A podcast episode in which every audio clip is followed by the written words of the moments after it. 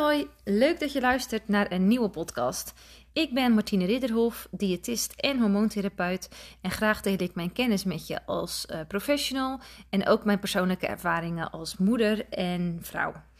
In deze podcast wil ik het met je gaan hebben over goede voornemens en ik wil daarin uh, vijf realistische of uh, haalbare goede voornemens met je delen. Waar jij echt een gezonder en gelukkiger leven mee kan uh, creëren.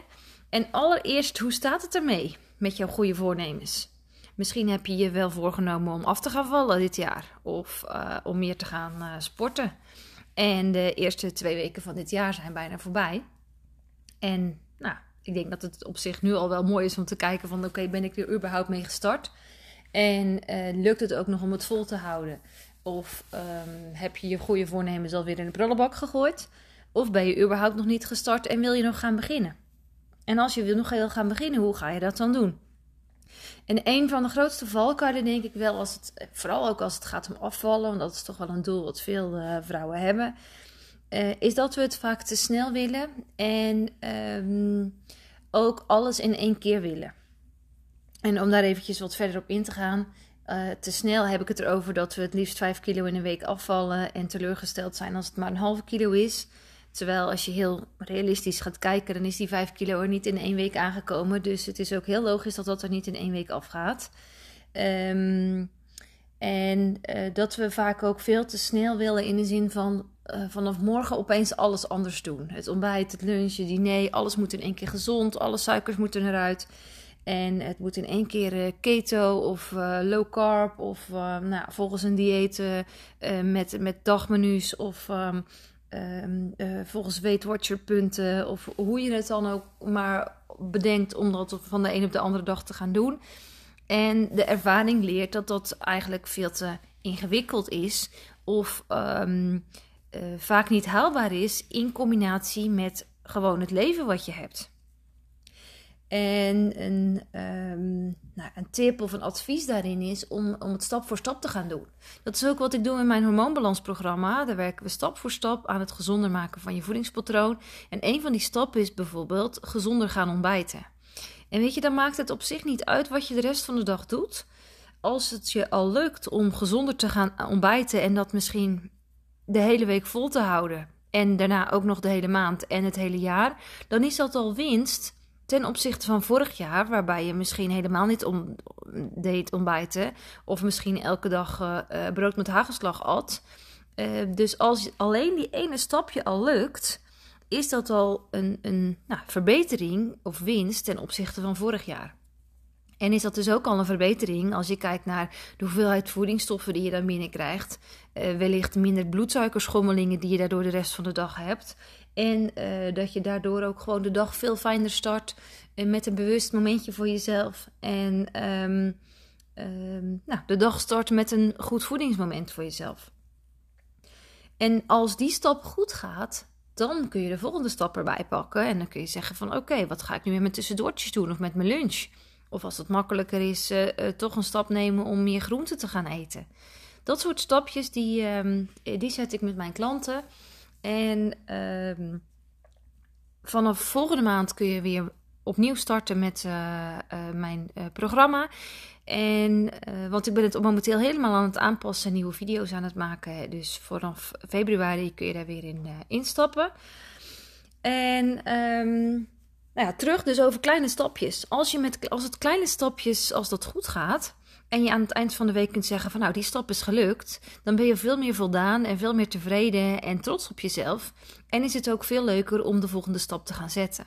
Terwijl als je zegt van nou vanaf morgen moet het in één keer allemaal anders en uh, je hebt dan toch een keer een verjaardag en je denkt ja wat ga ik nu doen, ik neem dan toch maar iets en uh, je daarna baalt van jezelf en uh, denkt van, nou ja, nu kan ik nog wel iets nemen, want deze dag is toch al verpest. En daarna in het weekend eigenlijk ook nog maar andere dingen pakt die je eigenlijk liever niet had willen pakken. Uh, en dan denkt, ik begin maandag wel weer. Uh, of als het die maandag niet lukt, ik begin volgende week of volgende maand wel weer. Of um, ik stop er helemaal mee, want ik kan het toch niet en het is toch allemaal verloren. Dat is een heel andere trend die je dan gaat zetten. Dus mijn advies is om het in kleine stapjes te gaan doen. En ik wil graag een aantal voornemens met je delen die je als inspiratie uh, nou, op jouw lijstje kunt zetten om dit jaar mee aan de slag te gaan. En dat zijn eigenlijk voornemens van, van voeding tot, uh, tot en met uh, meer mindset dingetjes. Maar die je wel kunnen helpen om bewuster te leven, om gezonder te gaan leven en uiteindelijk jezelf daarmee ook gelukkiger te voelen. En de eerste die ik met je, wil delen is ga een dagboekje bijhouden. En dat hoeft helemaal niet ingewikkeld. Het mag gewoon met een schriftje of een notitieboekje wat je Ehm, bij de HEMA of de Action misschien hebt, hebt gekocht of nog eh, kan kopen. En het is nog begin van het jaar, dus het is juist een hele mooie periode om daar nu mee te starten. En een dagboekje kun je eigenlijk op verschillende manieren inzetten. Je kan aan de ene kant ehm, je voeding, je beweging, je, je, uh, het water drinken. Dus echt um, meer leefstijldoelen kun je daarin bijhouden. Om te reflecteren op wat wel lukt of wat, nog beter kan. Um, uh, je cyclus zou je erbij kunnen houden. Dat is ook zeker een van de tips die ik in mijn uh, verder uitwerk. Van nou, hoe doe je dat nou en waar kun je dan op letten? Uh, juist om wat meer inzicht te krijgen in de klachten die je hebt. En ehm, of de klachten dan met specifieke hormonen te maken hebben. En hoe je dan die specifieke hormonen in balans kunt brengen. Um, dus dat geeft je een stukje meer inzicht in je lijf ook als, als vrouw. En uh, je kunt het ook inzetten om meer je gedachten, je mindset uh, in kaart te gaan brengen. En wat ik meestal doe, is dat ik even opschrijf wat, de dag van, van, van het jaar is en wat de dag van mijn cyclus is. Dus wat ik voel, wat ik denk, wat ik ervaar. Ehm, gewoon puur om mijn hoofd een beetje leeg te schrijven en mijn gedachten op papier te zetten. Nou, dat is dus een van de tips die je als voornemen kunt gaan inzetten. En ook daarin hoeft het niet in één keer perfect. Het hoeft niet elke dag. Het kan ook een aantal keer per week. Of bijvoorbeeld alleen in het weekend als reflectie uh, op wat er afgelopen week is uh, gebeurd. En als vooruitblik hoe je de komende week wilt gaan doen. Um, het kan in de ochtend als je dat fijn vindt. Maar het kan ook in de avond als je even een momentje voor jezelf hebt. Dus doe dat op een manier die voor jou goed voelt. Uh, het tweede goede voornemen wat ik met je wil delen is: maak prioriteit van je slaap. En dat klinkt misschien aan de ene kant heel erg simpel en aan de andere kant weet ik hoe lastig het kan zijn. Vooral als je nog kleine kindjes hebt met misschien gebroken nachten uh, of um, uh, vroege vogels, net als ik. En je s'avonds na het avondeten, als alle werkzaamheden en belangrijke taken zijn uitgevoerd en je eindelijk de kindjes op bed hebt en je dan denkt: oh, nu heb ik eindelijk een momentje voor mezelf. En je gaat zitten scrollen of Netflixen of misschien toch nog even wat dingetjes in het huishouden wil doen omdat het dan even rustig is. En het opeens half elf, elf uur, half twaalf of misschien zelfs twaalf uur is en je denkt, oh, ik had eigenlijk nog vroeg naar bed moeten gaan, maar het is me weer niet gelukt. Terwijl slaap echt nou, een van de belangrijkste factoren is als het gaat om je hormonen in balans brengen, om lekker in je vel te zitten en om energie te krijgen gedurende de dag. Want uh, je slaap heeft invloed op hoe goed je je stress en je prikkels uh, verwerkt. Uh, het heeft invloed op je spijsvertering, je stofwisseling. Het, het, laat je cellen herstellen, je organen herstellen. Het zorgt ervoor dat bepaalde hormonen goed aangemaakt worden, zoals bijvoorbeeld ook het verzadigingshormoon. Dus als je de hele dag door trek hebt, zou dat ook zeker met je slaapkwaliteit te maken kunnen hebben. Dus maak prioriteit van die slaap en probeer echt aan die 7, 8 uurtjes slaap te komen. Ook als dat betekent dat je op sommige dagen gewoon echt wat eerder naar bed moet gaan. En het liefst hou je daarin een beetje een standaardtijd voor jezelf, omdat dat dan ook gewoon beter werkt voor je bioritme en je dan makkelijker in slaap valt en dan ook uitgeruster wakker wordt. En nou, een van de dingen die wij proberen uh, aan te houden is dat we door de week om 10 uur naar bed gaan. En uh, in het weekend dat eventueel kunnen verschuiven naar 11 uur of uh, wat later. Maar dat we daarin nou, dat streven hebben. En dan wordt het hees nog wel eens half elf door de week. Maar als je dat streven hebt voor jezelf, dan weet je wel half tien, tien uur. Oké, ik ga afronden. Um, ik ga rustig um, de laatste dingetjes doen. En me klaarmaken om naar bed te gaan. Het derde goede voornemen is: maak tijd voor jezelf. En um, nou, we hebben het net al eventjes over die momentjes voor jezelf in de avond gehad. En je kunt je afvragen of die momentjes scrollen of Netflixen, of dat echt daadwerkelijk tijd is voor jezelf waar jij relaxed van wordt, of dat dat meer een stukje afleiding is, of nou, misschien zelfs een beetje doelloze invulling van de avond om de tijd maar te doden. En daarmee zeg ik niet dat het niet relaxed kan zijn. Want tuurlijk, um, een, een, filmpje kijken is ook gewoon even uh, relaxed. Omdat je over niks anders na hoeft te denken. Maar een, bijvoorbeeld een stukje in een dagboekje schrijven. Of uh, even een korte meditatie luisteren. Of um, toch eventjes dat blokje omdoen. Zodat je net even wat um, ontspanning en beweging krijgt. Misschien kun je ook een podcast luisteren tijdens het wandelen. En daarin dus ook echt nou, anders voor je lijf zorgt, waardoor je wat meer echte ontspanning krijgt. En dat kan ook heel klein zijn, hè? Door nou, misschien tijdens de slaapjes van je kinderen, of als ze even naar school zijn, of nou, wellicht dan in de avond als ze eindelijk op bed liggen. dat je gewoon een kop thee zet en even lekker rustig gaat zitten. En let op je ademhaling.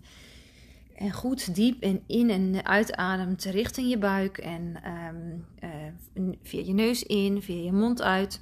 Om echt even puur daarop te focussen. Wellicht met een ademhalingsoefening uh, via YouTube of um, een meditatie die je aanzet.